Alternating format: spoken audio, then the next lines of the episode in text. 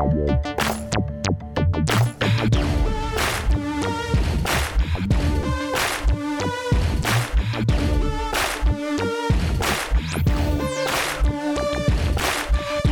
to the podcast. We do recover with Jared Miller, your host. And I'm Dr. Terry Sellers, your co host. This is a podcast about recovery from addiction. We want to talk about what successful recovery can look like. Brought to you by Steps Recovery Center and the St. George Hilton Garden Inn.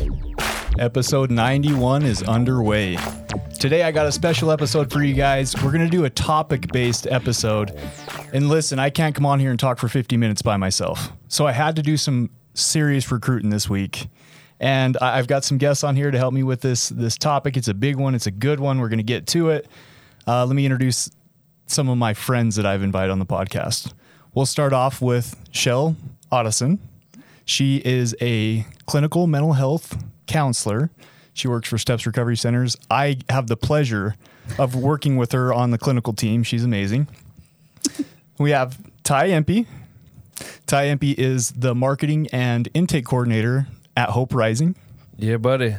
Thanks for coming on, buddy. Good to be here. And then, of course, we got Dr. Terry Sellers, your co-host. Oh no, Wait, no, no, my Oh, wait. fill-in, my fill-in that- co-host. oh, that's right. The prettier co-host, Mandy Miller, right. my wife. Is She's that- gonna Is that stealing someone's identity? Did I just steal his identity? a little bit. It- It's it's it's. Don't cool. sue me. Um, she's gonna come on, and from I think she's got some really good questions from like a family member's perspective, a normie's perspective, right? So it's gonna be good. It's gonna be a good one. We always start off with though is a little warm up, new and good. Practice a little positive psychology. So it's pretty intense, right? That felt pretty good. So Shell, why don't you start us off? What's what's new? What's going on in your world? oh, what's doing good? I don't know. Well, doing this. This is pretty new. It's pretty good. Um, I went shoe shopping today. For me, that's always good. Really good. Always good. Shell always has fancy shoes. Fabulous shoes. That's like the talk of the week is what, you know, what shoes is What Shell going to come in with? gonna Yeah. Where do you yeah. where do you get them at? Today I went to Dillard's because I was feeling fancy. Oh, all right. Bougie. All right. Oh, very. Yes. Bougie. Everything was on sale, so I was Ooh. bougie light. Back to school, right? yeah. There you go. There you go. All right, Empey, what's new and good with you? Um, probably the greatest thing in my life right now is my little 15 month old daughter just learned how to start blowing bubbles in the swimming pool.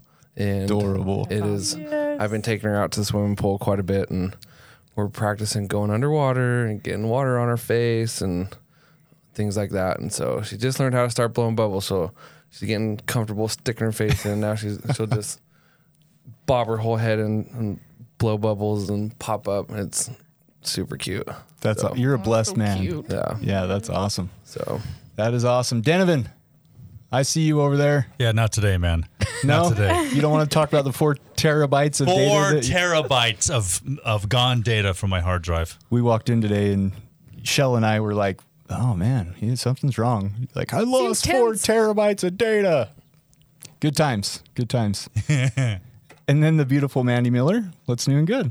Um, well, school's starting next week, and that was going to be my new and good last week, but it wasn't because I wasn't ready. Still not ready, but I'm more excited. So that's probably I'm excited for the kids to come back. Uh, I met one of the parents today, and she was super excited for her kid to come. So you know, just getting jazzed about that. what grade do you teach? I'm the life skills teacher, so sixth and seventh Okay. grade for students with severe disabilities. Awesome. Yeah. so she great. Mm-hmm. studies behaviors and stuff like that too. It's pretty cool. Yeah. Yes. I'm her full time project. There you go. That's why she married me, right? Yeah. Special needs, Jared. So thanks for What's, what's for your new checking and in, good, baby. Jay? my new and good. Let's see. Um, you know the Traeger. We got a Traeger a few weeks ago, and I have been smoking so much meat on that thing. I already have had to change out the the pan tray twice. I mean, you you name it: burgers, chicken, Everything, huh? fish, ribs, steak. Oh yeah, uh. yeah, pork loins, right? Mm-hmm. Oh yeah. I'm really loving how you're bringing it into work to share with your coworkers. That part's been really amazing. sorry, sorry, I have it. Yeah, I'm no, just, no. I'm just saying, I'll have to start doing that though because we have leftovers. camaraderie, team yeah, building. I know, right? Think about the rest of us. Okay, I, you're right. Absolutely, absolutely. How's your supplement project you got going on? Oh, it's great. Yeah? It's you know, right now I'm just waiting for the website to finish being built. Uh, we got the labels that are coming in. We have our custom boxes that we're going to ship them out on their way. They actually are delivered next Friday. Hmm. So everything's coming together. I feel like that'd be a hard industry to break into. I feel like there's lots of those out there. So that's cool that Yeah, we're trying to go along the niche of the the like mental health type hmm. stuff, right? The hmm. nootropic style. I don't know that we're I don't know that we'll ever do like the sports supplements because like oh. you're saying there's tons, but mm-hmm. yeah, I'm excited about it. Thanks for asking, man. yeah, buddy. Let's get to the topic. Today is treatment talk. The idea that I got from this was I actually got an email from a listener and they said, Hey, you know, I'm struggling. I struggle with alcohol. I've never been to treatment. I hear you talk about treatment all the time. I'm kind of scared to death. So I thought, why not do an episode on that topic, right? So we have, like I said, Ty, who's does marketing and intake. How do they start the process, Ty? Well, usually like if if I ever get a phone call from somebody that has never been to treatment before, then a lot of times they're they they have no clue like what the process looks like. And so for me, I try to spend, you know, the especially the first few minutes of that first conversation with a new person, really just kind of like laying out an overall roadmap. Like, okay, so this is what it looks like. These are some of the hurdles. This is what we're going to go over. Um, so, can I just start asking you questions? And then a lot of times just giving them kind of like a few steps ahead and say, okay, this is what needs to happen.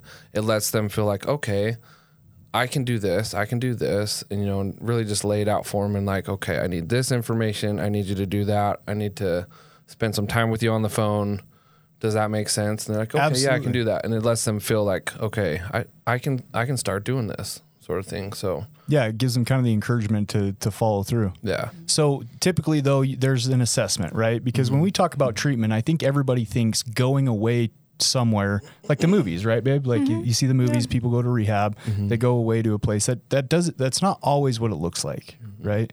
Typically, there's an assessment that's done based on how much you've been drinking and how often. You're referred to a level of care. Yes. And the so the assessment that I do with them is very like dumbed down, very basic. It's just general information. It's not anything like the assessments that you guys do, like clinical assessments, Right, right? right. We don't dive into anything like we don't start making suggestions about behavior modification or anything like that. It's mostly just information gathering. Like, okay, where are you living right now? What what drugs are you using? What are you struggling with? How much? Are you currently taking any medications? Um, you know, do do you have a history of seizures? Um, you know, what does your insur- insurance situation look like? Um, do you have a job right now? Do you have any legal obligations? It's just really kind of a comprehensive overall view of what do you got going on in your life right now? How did you get to this point? Why do you need this service? And then that kind of helps me to say like, okay, you know, yeah, this person is homeless and, you know, they are using needles to inject heroin. They probably need residential or detox or whatever. And so it's really just kind of getting all the information and then saying like, okay, I feel like this person kind of fits in here and then taking it to the clinical team and being like, hey, you know, this person is requesting a lower level of care, but I feel like they need a higher level of care. What do you think? You know, and then getting the clinical perspective from that. Yeah, it's a, it's a lot of information gathering so that you can form some type of, mm-hmm. you know, where are they going to start? What's going to be the best thing for them? Yeah. One thing I want to mention with that, like a, a lot of people will call and like I try and let them know, like, hey, I've got to get a lot of information and I'll start asking them, like, okay, what are you using? How much? And how long have you been using that? And a lot of times people feel like I'm like interrogating them and it's, we don't care. If you're calling looking into rehab, I don't care what you're using. I don't care how much. I don't care how miserable your life is. No shame. I'm not going to call the cops. I'm not trying to get you in trouble. It's just so that we have a good understanding of your situation so that we can start to build up from that. So if you're looking for rehab, be prepared to just spill your guts and get it all out there. We're here to help. We're not, we're, we're not trying to get you in trouble for, you know, the whole reason why you're calling.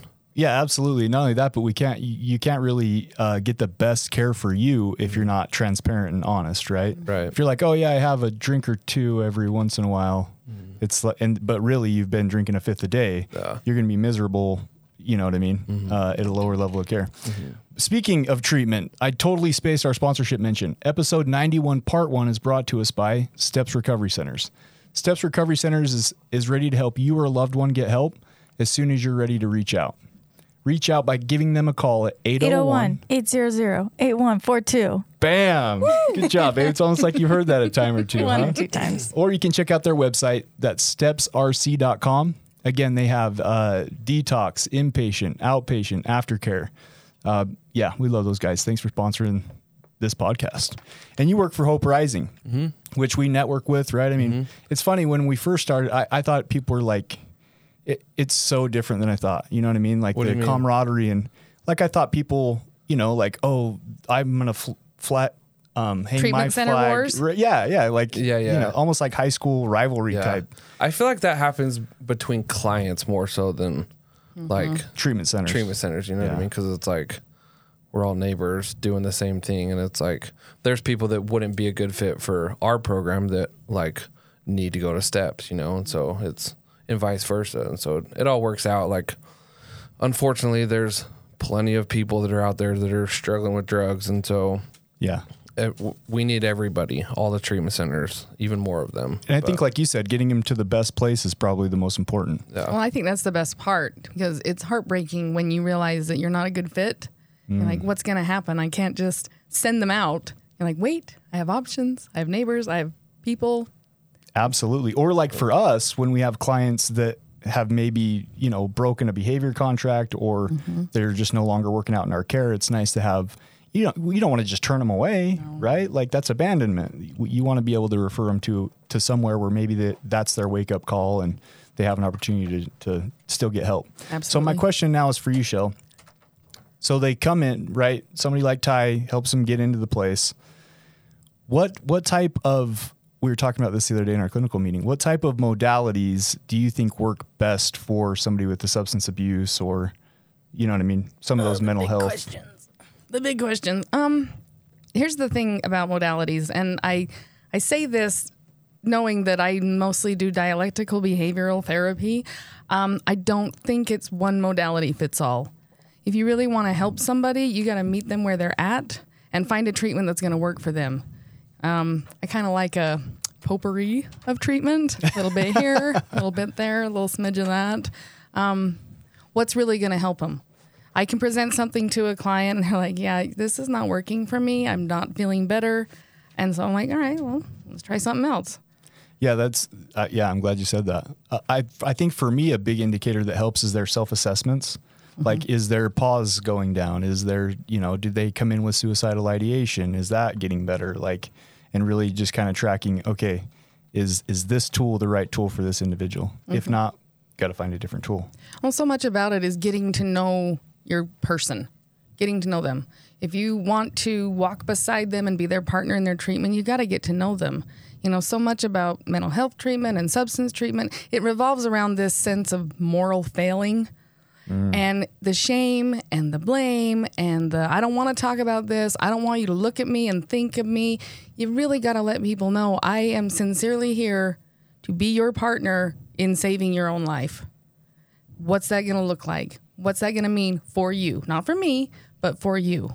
Yeah, absolutely. Yeah, I have a love that. question for you, Shell. Okay. So what? Because because I'm used to before they get into the program, I'm used to kind of explaining the overall like very broad kind of overview of what it looks like. Mm-hmm. And I was I was you know the stuff that I talk about is more so like this is what the schedule looks like. This is what kind of what the curriculum looks like. This is how long you should expect things like that. What advice would you have to a brand new client that barely gets into the program? maybe even like the therapist team hasn't even met with them yet. What what are like some like Some pointers. some that- ideas or yeah. like what what advice would you have to somebody just coming in? They're they're through the admissions process, they get into the program. What sort of like headspace should they be in or what sort of like problems should they expect or emotions to expect? Like what advice would you have for them right when they get into the program? This suddenly feels like a lot of pressure. um, honestly, the thing that I tell all my clients on the first meeting be willing. You know, this is willing. I'm open. I'm accepting. I want whatever's coming at me, knowing that the people that you're coming to, they're here for you. They want to help you. They they've heard things. They maybe haven't heard your thing, but they've heard things, and they're not there to judge you. They're there to help you. Yeah. And and come with the willingness. Come with the willingness. Come with the openness. Nobody likes going into the unknown. Right. Nobody likes going somewhere they haven't been. Nobody likes talking to people they don't know. Mm-hmm. But you've got to be willing. Be at least willing to give it a try. Mm-hmm. Just just try it. And and be willing to advocate for yourself. Yeah. If you don't like something, please say mm-hmm. something. Yeah. Don't just sit there and say, "Well, I'm feeling worse and this is awesome, but this must be what it is to get better." I, I don't think so. Physically, yeah, you're gonna feel terrible, but emotionally, you got to start moving that metric towards, at the very, very least, I feel safe. Bare minimum, I feel safe. Yeah, I totally agree with that. Did that Totally kind of answer that. your question? Yeah, for sure. Okay. I, I like how you willingness was a big thing, and I, and I like how you said it's okay to talk about things that like you're struggling with or like might not agree with or like whatever you know. Because I think a lot of times people come into treatment and they're like they think that they're just going to be healed and it's like oh i'm going here and all will be well and all my problems will go away and then they get in there and they feel like leaving or they still feel mm-hmm. like using or they're super sad or all these emotions start hitting them and they want to leave and they want to run but they feel like they can't tell the staff members about it because it's like oh i'll get in trouble. And it's like Yeah. if, if you if you feel like leaving talking about it. If you're feeling like using talk about it like this is the That- place to talk about all those things Yeah. Yes. that- that's the advice that I would give, right? Is so many times, and listen, when they first come in, it's understandable. Mm-hmm. You're in a new environment, you don't know any of these people. A lo- oftentimes, you're coming maybe from a different state, a different city, different location. Worst summer camp ever, yeah, you know, i- and and so or I the greatest or, Or the, the greatest, greatest. yeah. but maybe not um, at first. so I, I think that once if you haven't started actively participating not participating with prompts not getting called on mm-hmm. if you haven't started started actively participating in groups after your first week you're kind of just a butt in a seat mm-hmm. like if if you have some stuff you're struggling with if you're going through grief if you're going through shame if you're going through some of the topics that keep us using like you said talk about it mm-hmm. because the more it just sits in your head, the more you're going to want to run. Yeah. The more it sits in your head, the more you're going to want to use. The more that you sit there and you're, and you're quiet and you're kind of isolated in a room full of people, the the less you're going to feel welcome, the, the less you're going to get connected, the less camaraderie amongst your peers you're going to build. Does that make sense? Mm-hmm. So I always say, like I did a group this week and I handed out 10 pieces of toilet paper tissue. And I said, you know what toilet paper's for, right? Getting rid of the the crap. Stuff. You like that, Sean? I didn't. I didn't cuss. Thank you. And so, and so I tell them like, you know, I want you to tear off a tissue and whatever you're struggling with, dump it here. Leave it here. like right that. after this group, I don't want. I don't want you to. You know what I mean? Like, let's let's share. Let's get vulnerable. Let's get open. yeah And it's it usually it's awkward for the first minute or two. It takes one. Hmm. As soon as one person gets vulnerable, boom! It's like you watch. it. It's like a domino effect. that's cool People just need permission to go. This is about me, really ugly, and is it safe to share it? But once they share it, it's like, oh my gosh, I oh, didn't yeah. die. Yeah. One of the first things I like to tell clients is emotions are not good, they're not bad, they're not wicked, they're they are signals. They are just signals from your brain saying, pay attention to this and resolve it. So if you're angry, it's because something's been taken from you. If you're sad, it's because you've experienced some kind of loss. If you're ashamed, it's because you know you weren't doing what you wanted to do. That doesn't mean there's something wrong with you. Your brain, your soul, your heart, whatever you want to call it, just wants you to pay attention to it and resolve it. And that's it. And you would not believe the way that people's eyes light up. They're like, wait. So if I just follow this feeling and resolve it, I will feel better. It's like, that's the magic. Yep. And it didn't come from me. It was all right, you. Right. Yep. I just provided the roadmap. Yeah. So I, I, it's- we were. This is great stuff, and I love this, right? Because we're talking about motivation, internal, external, being vulnerable, being open. But I'm sure that there's some questions that people have, just general questions. Mm-hmm. So Mandy, Yes. you hypothetically need to go to treatment. You're considering it. What are some of the questions you're going to have for us? Um, I think my first question would be, how long is it going to be? And uh, yeah, what to what do I need to expect? Because I mean, I probably have my job probably have my family. Am I supposed to just leave them for months? Who's going to provide for them? It's a great question. How's that going to work? Yeah. So those would probably be my questions. Do you ever get those questions, Ty? all the time all the time there and and it's that's what i love about my job because like generally it's all the same but everybody's story is so different and like one person might still have a job one person might not have a job one person might have kids that need to be taken care of one person might not you know and so i i just try to really ask as many questions to you or whoever the client is and, and really figure out their situation then just help them start problem solving and so if you have a job, you know, does your boss know what's going on? Do you have FMLA? Do you have, you know, do you have a way to take some time off work? Here's generally how long you can expect. You know, do you have family members that can help watch kids? How many kids do you have? Are they going to, you know, do you have family members close by? Um, and and if they and if things don't line up, then you know we just keep trying to problem solve whatever. Let's get those kind of um, soft, right? We'll call them soft timelines because uh, it depends on you. Yeah. That's what a lot of clients don't understand. If you come in and you sit and you're just a butt in a chair for two weeks, you're probably going to do 45 days, right? Like, it, it- how how active and how ready are you for change is a big thing that we monitor on the clinical side. S- But what kind of soft timelines do you give them? Um, I thirty to forty five days is is about average. We, uh, I typically try to let people know it's going to be about a month or so. That's Back for, when I just went, for residential, For right? residential. for inpatient, where they have to be mm-hmm. away from their job and their family and mm-hmm. their kids. Yep, and that that's kind of a good starting line. But like you said, like what are you going to do with your time there? And you know, are you going to waste time? Like I I always like to tell clients that like, hey, everything you do, these therapists are going to put it in the computer, and it's going to be a little note that says like so and so is being really quiet and they're not participating. They need more time, you know. And so I hit the ground running. When you come in, hit the ground running. That's the best, most effective way to not only get through it faster, but to get more out of your experience in the time that you are spending away from your family and your job and all that sort of thing. So Shell's a rock star at this. Let's find out what that clinical note would actually sound like. Oh yeah. You got somebody passive. On, Yeah. They they're not participant. What is what is when you're writing a UR utilization review? You're Mm-hmm. asking for more time. What does that sound like? Well, typically I go to, to what are the behaviors I'm seeing? You know, client is showing resistance. They are not participating in treatment. They're withholding. It's clear that they're withholding in the session.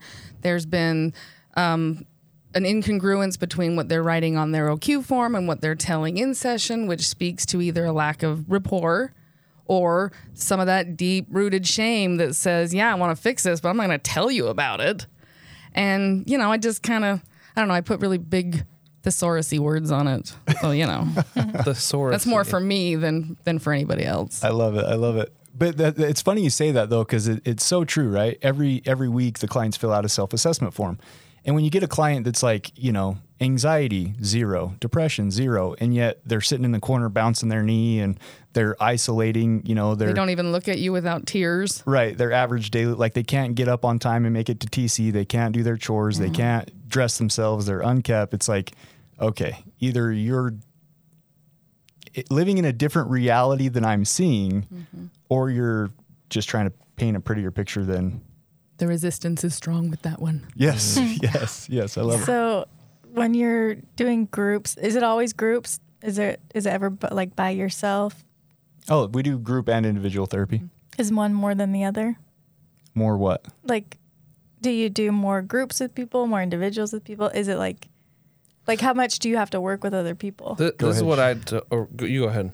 Well, I, it just depends. Like I do four groups a week, and then I see my clients weekly, um, depending on my caseload. I mean, it's I might see, you know, ten people a week, and then do four groups. I might see four people a week, and then do more groups. It just depends on what my my load is. But um, even if I don't meet with them individually, I'm always poking my head around, like you know, Reading tech notes. Yeah, yeah.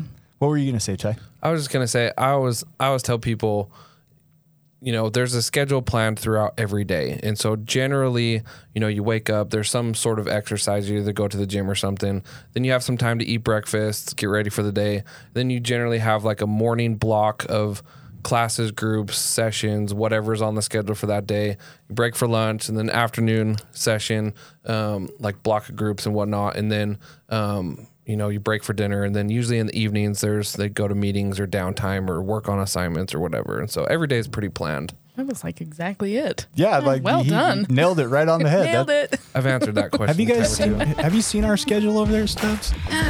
All right, stay tuned. We're going to be back right after this 30 second break from our sponsors for episode 91, part two. Thanks for listening.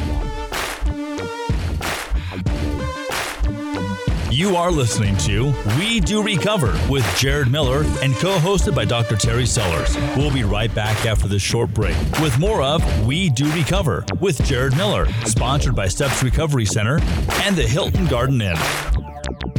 I'm Desmond Lomax, one of the clinical executives here at Steps Recovery. And once you become of the Steps family, you're just a part of the Steps family. A lot of us have overcome substances, overcome addiction, and now we're able to help other people. Second of all, we're also going to help you in a way where you can afford to be helped. Third of all, we're going to give you the same quality that many organizations are charging two to three times. And it's more about you than it is about our organization.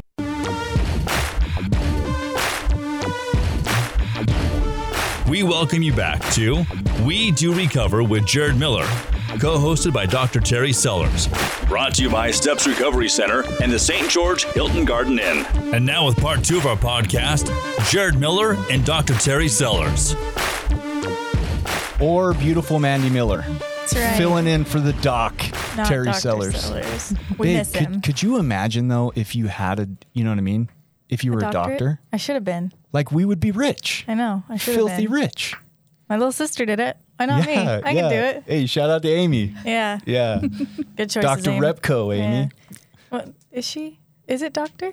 PA, physician's Yeah. assistant. That's right. Well, let's get rock and rolling. So, episode 91, part two is rock and rolling. Uh, why don't you take our sponsorship mention? Uh, so our our part two sponsorship is the Hilton Garden Inn uh, here in sunny St. George, Utah. It's always sunny and bright at the Hilton Garden Inn. We love it over there. Uh, the rooms are clean. The pool is great. Uh, great amenities. The staff is super friendly. So yeah, if you're coming to St. George, check out the Hilton Garden Inn. They'll treat you right. We now have more listeners outside of the state of Utah than we do in the state of Utah. That's cool. Arizona, mm. California, and Colorado all passed up Utah for downloads. Hmm. And we have them as far as Canada, Africa. Africa, Sweden. Uh, mm-hmm. some shout out to London. I got some listeners in London. So listen, if you're from not from here and you don't know what sunny St. George is, go to Google, type in Hilton Garden Inn, St. George, Utah. right. Come visit. It's beautiful here. We have um, Zion. Come in October through April. Yes. And maybe Great- don't come great like weather. right now. If It, you yeah, it's a value, little warm. you know, your body temperature. If you want to melt like a snowman, come right now because it's like Right. 110 degrees. Yeah. We're crazy that we live here in the summer, guys. I have no idea why I live in the desert. let's get back after it. So we're talking about treatment, right? We're talking about kind of what to expect. We got we got Mandy on here, you know, hitting with some great questions that we probably wouldn't think of because we do this every day, right? Like this is just life for us. Um, I love that Ty mentioned, and I'm just going to kind of echo, you know, i if you're needing some help, when you make that phone call, don't sugarcoat it. Just give us just just be real, be raw, be honest. That's how that's really the only way we can help you is if we know what we're really dealing with. Shell was saying, you know, you got to be vulnerable. Be mm-hmm. ready to come in and dump it. If you leave here with with baggage, you're doing it wrong. Mm-hmm. Right? Come dump it. Leave it here. Let have us- that courage to process be it. vulnerable. Yeah. All right. Can I ask you a question? Absolutely. Okay, so so you talk a lot about residential and outpatient and what does all that mean? Oh yeah, the different levels of care. Yeah, what are they? Okay, so typically when you call somebody like Ty Empey here on, uh, there's an assessment based on how much you've been using and for how long you've been using. Most likely, the number one spot is detox. Right, Ty? Am I getting this right? Yeah, I mean, if they're actively using, if they've been using for a while, you know, and depending on the substance, if if they're in that everyday use sort of thing, and it's been, you know, a good amount of time, chances are your body's going to go through a little bit of shock if you just stop. And so, yeah, detox would be the level of care recommended for that type of situation. And if somebody's recommended this podcast to you and you're struggling with especially alcohol or benzodiazepines, please get a medical detox. Do not try to detox on your own at home. It can kill you. Yeah. Mm-hmm. So so that's t- usually where the first stop's going to be, right? We're going to get you physically the goal of detox is physical stabilization. We can't treat you mentally if you die on us in a detox, right? So so wow, that was a scary thought. Yeah. But it's a real thought. It's happened. Uh, after that, typically, Shell, why don't you take it? Um, after detox, and they come into residential where they get to spend some time in the home with other people who are going through the same thing they are, probably fresh out of detox, and everybody feels terrible. um, you're getting all these questions thrown at you, and what brought you here, and and you know it's it's kind of it's like the real world, but without the good music. And the thing that's beautiful about residential is it's going to give you enough time in a safe environment where you're not you're going to overcome that chronic relapse, right? Because typically if like Ty said, if you're using every single day when you come, you're going to have the drive and the desire to still want to use. So we take you, we put you in a safe space for 30 to 45, maybe 60 days depending on how severe, and then it gives your brain long enough that it's not screaming at you 24/7. We want to use, we want to use, we want to use. Well, and a lot of a lot of times, at least from in my conversations with family members or people that are not the ones that are using the drugs, um, a lot of times people think that people who are using drugs are doing so just to get high, and they're like, oh, they're so selfish, and all they care about is that good feeling. When in reality, like if a person gets to the point where they need to come to detox, they're not just using to get high. They're using so that they don't get sick. And uh, and people who have never been through addiction or never been through withdrawal don't even understand that concept. And so it I mean cuz as tolerance builds up and you know, if you've been using for a while then it's you know, if you don't get that, your body literally like starts to go into shock and you know, there can be seizures, Seizures. blood pressure, heart rate, sweating, puking, all that stuff. Can't sleep, sleep too much, like all everything, you know. And so um, it, that's the purpose of detox is to help you get through that phase of stopping the using, so that you can then be ready to jump into a program and you know go into like a residential type setting. And one of the first things that I, one of the main things when I'm talking about level of care is just really emphasizing safety, security, stability, because you cannot get well if you don't feel safe. You cannot get well if you don't feel secure. You cannot get well if you're still trying to survive. And so being able to reiterate this person needs safety, security, stability, or we cannot save their life. And that I always put that when I'm pushing for residential treatment because I think that's critical. Yeah, it's true. It's true. And and so then the next phase would be day treatment, right? And typically, like Shell's saying, a big question I ask myself before I sign off on a client stepping down to day treatment is does this client have what it takes to be able to get up on their own, make themselves something to eat, get themselves to group, start getting reacclimated into the community, right? Like are are they able to do that? Is that is that a possibility? And if the answer is no, then we're going to I'm going to ask for more time. Mm-hmm. If the answer is, you know what? Yeah, like they they've become kind of a leader in the house. They're taking on other people that are coming in, they're you know what I mean, mentoring like then yeah, they're probably ready for a lower level of care, which is PHP, partial hospitalization, 3.1 level of care. I know you probably don't need to know that, but we call it day treatment. Yeah. Day treatment. You're coming for, well, four to six basically hours a day, Monday through Friday. Monday through Friday. Yep. And then, uh, yeah, anything anybody want to talk about in day treatment? that that transition going from inpatient to an outpatient level of care is like be prepared for that. So if anybody that is, you know, never been to rehab before, if you're coming in, if you're listening to this, you know, the the part in inpatient is fantastic and it is residential serves a very important purpose being a little bubble that it is and kind of getting you away from the world and away from, you know, people, places, things and whatnot but you can't live in that environment forever. You're going to have to go back out to the real world. And, you know, there that comes with lots of scary transitions and you know mm-hmm. having to go back to where are you going to live? How are you going to get around? How are you going to get food? How are you going to, you know, mm-hmm. Go back to work or take care of kids or whatever? Um, and and that that transition from inpatient to outpatient, usually brings on a whole new flood of emotions that people start experiencing. And so prepare yourself for that because that's that's when you know everything you've been doing in residential you got to start putting into practice. And it's like all right you know time to expose you to some freedom again. Let's see how you do with it. You got all this education and all these tools, but we can't make you implement them. You got to implement them. I always tell my clients when they're getting ready to transition, I'm like, you remember what it felt like when you first moved out of mom and dad's house? Yeah. it's that. Because it is. You got to go back to adulting. You got to go back to taking care of your own stuff. You got to go back to filling your own time. You probably got to go back to work.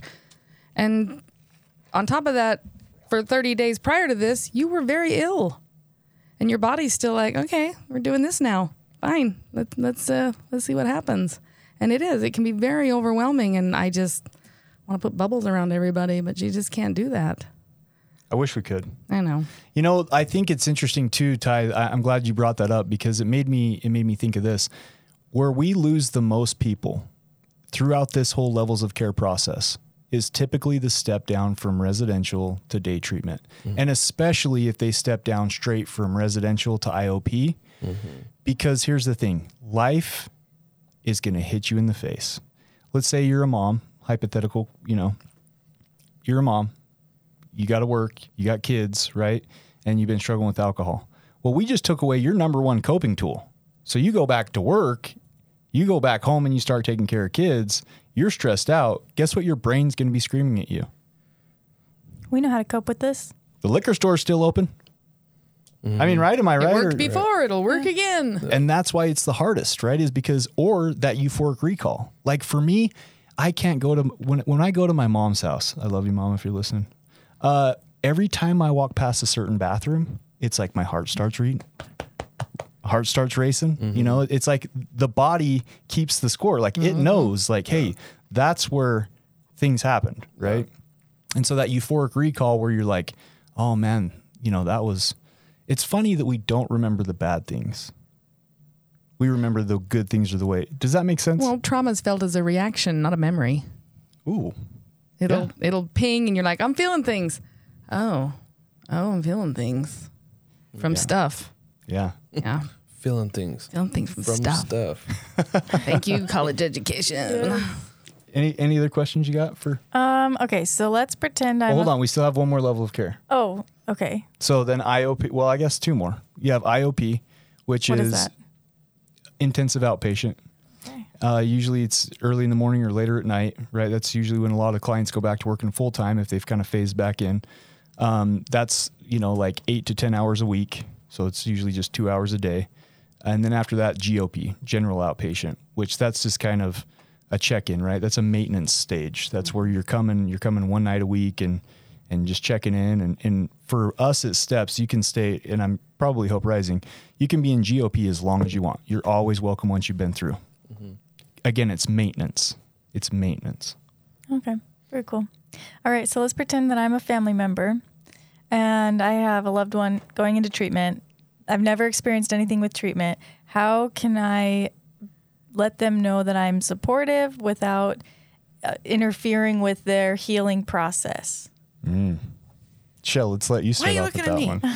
Um, I think it's a two-parter. I think it's so important and so critical for families to be involved, especially if they can be a healthy influence. And certainly, you know, when someone's going into treatment, hopefully they can have that conversation with their family, saying, "This is where I'm going to be. I'm not going to be able to talk to you." And you know, they kind of understand the whole release of information stuff. And yes, you can call and ask. But something else to recognize is even if your family member in treatment has given permission for you to know about their care, they might have some things that they don't want you to know about. And on our end, they're going to say, okay, you can tell them that I'm alive, but you can't tell them anything else. And, and we're restricted by that because we need to respect people's privacy and their right to privacy, even from their family members, because it's not just about treatment. It's about a family dynamic that they're walking away from and will someday go back to. So be supportive, be there, line up, ask your questions, show your support and love, but know that you might not be able to be involved at all levels of care, and that's between you and your loved one. And just know that it's going to take time because healing happens first here and then it spreads out. So how long can you not have contact with the family member? Is that the whole time or just Ty, go ahead and take that one. Generally um and i know what it looks like at our place but there's generally a blackout period for the first week and i think that's pretty similar for most treatment centers. Um but there's blackout period for that first week they want the client to come in get acclimated to their surroundings understand what the schedule looks like. After they've been there they start to get all settled in. Then family members can start coming to visit on certain days. Uh, the clients are able to make phone calls at most places.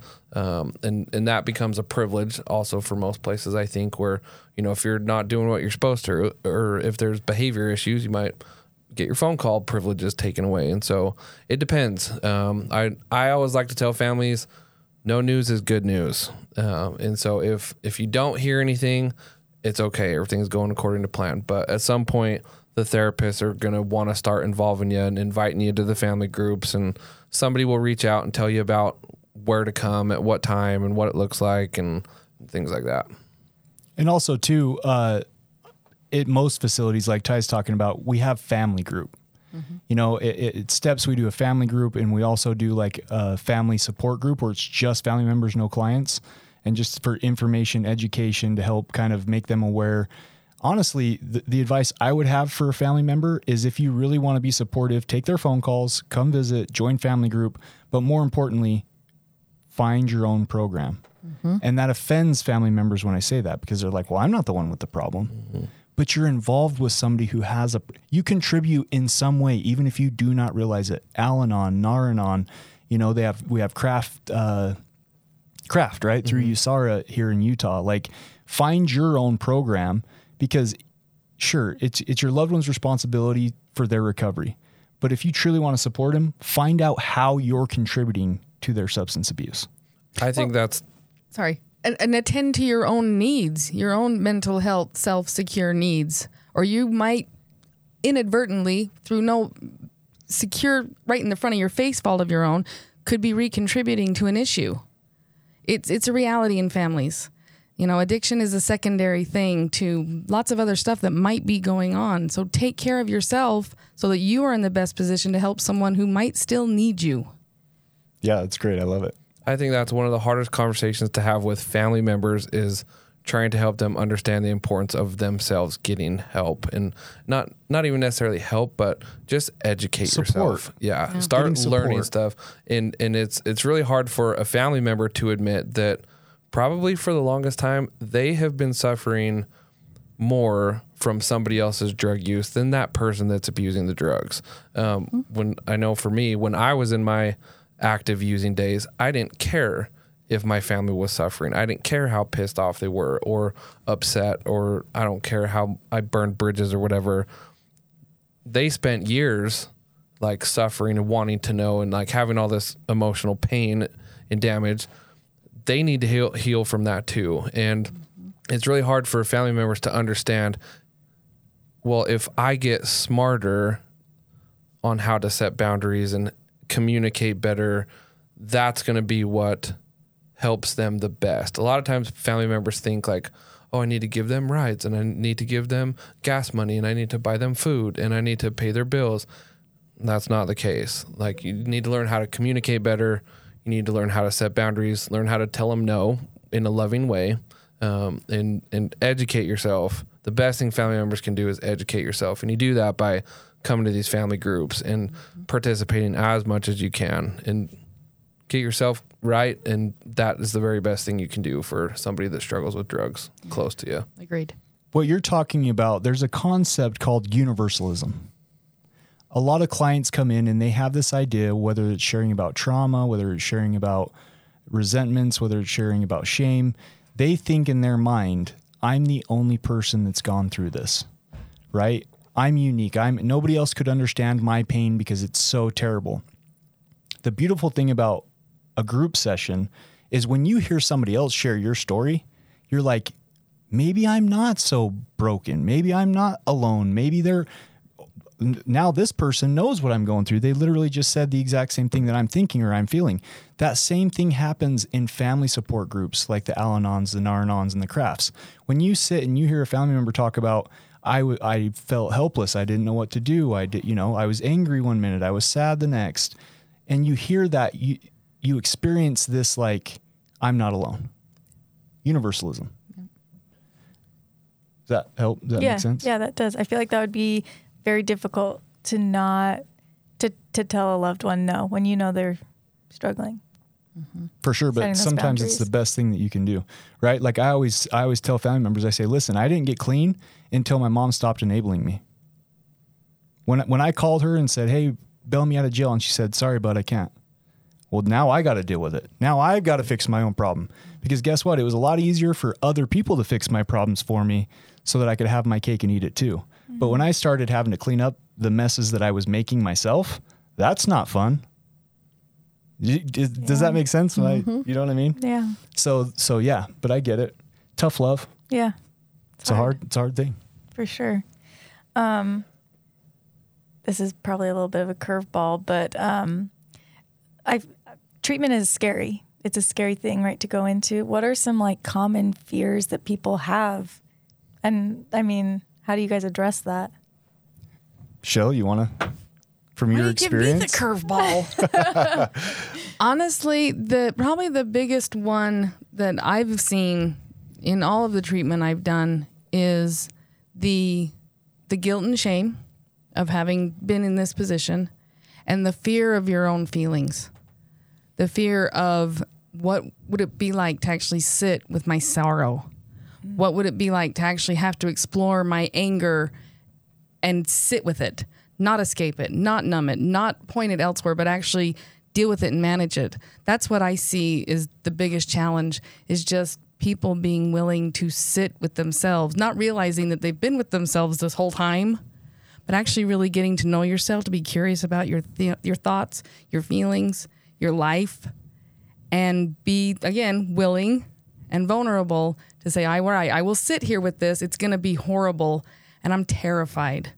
And I think that's why our job is so important to be willing to say, "I will sit here with you, mm. and we will ride out the storm, and you don't have to be afraid of yourself."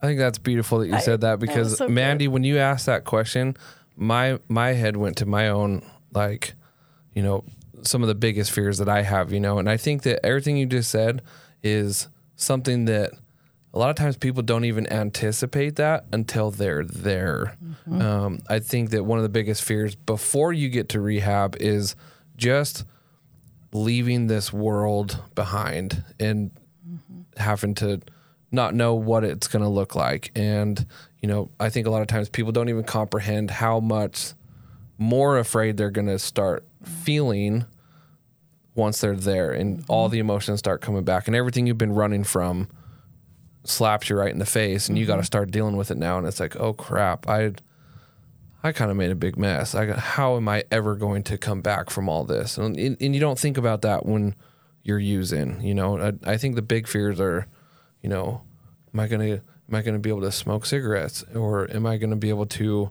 you know make phone calls or check my facebook or you know what i mean? Like Yeah. very simple things like that. And and then when you get there you're through the withdrawals detox is done and now you got to start dealing with all of your behaviors that you got to start changing it's like oh man like this might be a little bigger than i thought I saw a great quote, and I wish I could credit the actual creator of it, but it basically said the reason that people don't want to change is it's not because of what they're going to gain, is what they have to give up. Mm. And I think, you know, we see that a lot. A lot. Oh, yeah, It's like, just this oh last man, who am I going to be Yeah. if I'm well? Yeah. Yeah. It, just this last week I called out a client. And I said, What would you do without your misery? You're in love with your misery. Mm-hmm. And but you know what though, in those moments that may sound harsh, it was eye opening for this individual. Mm-hmm. They they literally on their takeaway sheet they they wrote, I learned something about me that I didn't even realize. Yeah. And and for some people, those are the breaks that they need.